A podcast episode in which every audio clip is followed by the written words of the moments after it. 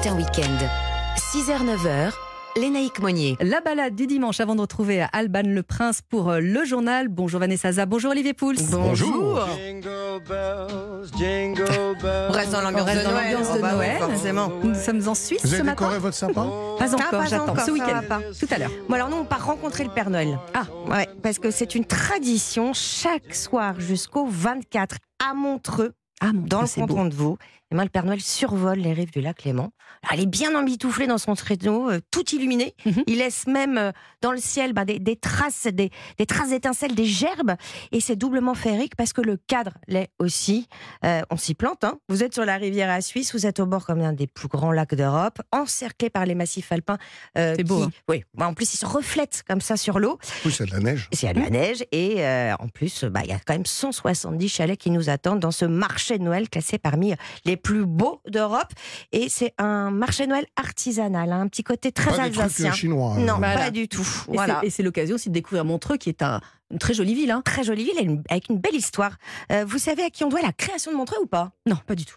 Eh bien, ça va plaire à Nicolas Caro parce que je l'aperçois en régie aux écrivains. Le premier qui a lancé Montreux, c'est Jean-Jacques Rousseau avec Ah, bah la oui. nouvelle Héloïse. Euh, Ces deux héros, hein, Julie euh, et Saint-Preux, s'aiment en cachette à Clarence, le quartier ouest de Montreux aujourd'hui. Alors son roman a tel succès euh, en 1600, euh, 1761 que beaucoup d'Anglais vont venir en pèlerinage sur les lieux. Et puis après, ça sera au tour de Lord Byron euh, d'y apporter sa touche au début du 19e puisqu'il écrit euh, un poème qui s'appelle Le prisonnier de Chillon. Et ça, c'est en référence au château de Chillon qui est construit sur un pic rocheux au bord du lac. Euh, très carte postale, hein. c'est Mhm. très romantique et ce qui va attirer une deuxième vague de, de touristes. Et c'est à ce moment-là que le village de Montreux ouvre une première pension, un hôtel. Et puis après, bah, c'est l'Orient Express qui va arriver là-bas oui. et qui va en faire une vraie destination à part entière. hein. Alors, on va lire, mais pas que. Non, pas que. Alors, on va aller s'amuser. Pour euh, la période des fêtes, évidemment, on pousse les portes du château de Chillon pour la, la féerie médiévale. Euh, Il y a des balades sonores pour partir sur les traces des personnalités qui ont foulé Montreux et le canton de Vaud. Il y en a une trentaine. Euh, Audrey Hepburn, Oui. Madame de Staël. Voilà. Pas besoin de prendre un guide. Il suffit de télécharger Ouais. euh, une application. Pas trop compliqué. Non, rencontre inspiration, hyper simple, mais moi j'ai réussi. Et puis à quelques kilomètres de Montreux, il y a le Chaplin's World by Grévin qui se trouve à Corsier-sur-Vével. Alors là, on déambule dans son manoir, le manoir de Bannes.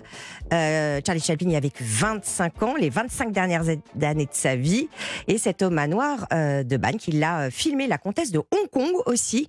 Et vous vous retrouvez dans un grand studio hollywoodien. Vous êtes immergé dans les décors de ses plus grands films pendant que les images des films tournent autour de vous en 360 degrés. Et on va dans un hôtel qui est sympa qui s'appelle le Tralala. Exactement, Montreux. marqué Programme. sur, sur l'affiche. Alors, on va pas manger euh, de raclette ou de fondue, Olivier Pousse, mais alors, ça sent bon dans le studio, je vous Mmh. raconte pas. Eh oui. On Olivier nous a apporté un tagine, un ou une. Un tagine, je crois. Mhm. Euh, quel point commun entre de la faisselle, enfin une faisselle, une paella et un tagine. Est-ce que vous avez une idée? Ah bah, Une non. faisselle, une Non, Eh bien, paella. En fait, ce sont des plats qui ont le nom du plat dans lequel ils sont préparés. Ah, Eh oui, Oh, parce que les tagines, intéressons-nous d'abord au plat, c'est avant tout un ustensile inventé par les Berbères bien avant notre âge, bien avant notre ère, et c'est un plat très astucieux.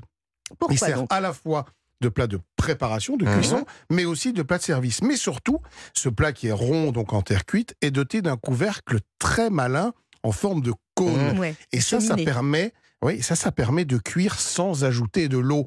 L'eau était plutôt rare dans le désert Eh pour oui, les berbères, donc on n'avait pas besoin de recourir à de l'eau supplémentaire parce que l'eau contenue dans les aliments s'évapore, Vapore. elle se stocke en haut et ensuite minutes. elle redescend arroser les aliments. Et c'est ça le secret de la Oh. cuisson du tagine, Ah. ce plat mijoté dont il existe évidemment énormément de versions à la viande, au poisson, aux légumes, avec des fruits secs ou pas, des épices.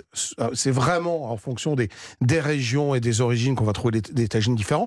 Là, je vous Et ai des apporté- saisons en plus, c'est ça l'avantage. On peut en manger à n'importe quel moment finalement. Absolument. Là, vous avez un tagine volaille, Oui. citron confit Oui, et j'adore. olive. Il est beau, hein Et ce que Mm. vous pouvez faire en ce moment, puisque on est en pleine saison des légumes racines, euh, la volaille c'est un- un- une viande qui marche très très bien Ouais. pour la, la base du tagine. Donc quatre cuisses de, de volaille que vous faites en plus couper en deux avec le haut et le, le bas de Et le bas, cuisse. ouais. Un morceau de petit marron, Ah bah oui. deux Ah oui. carottes, des panais. Allez, deux panais, on est en saison.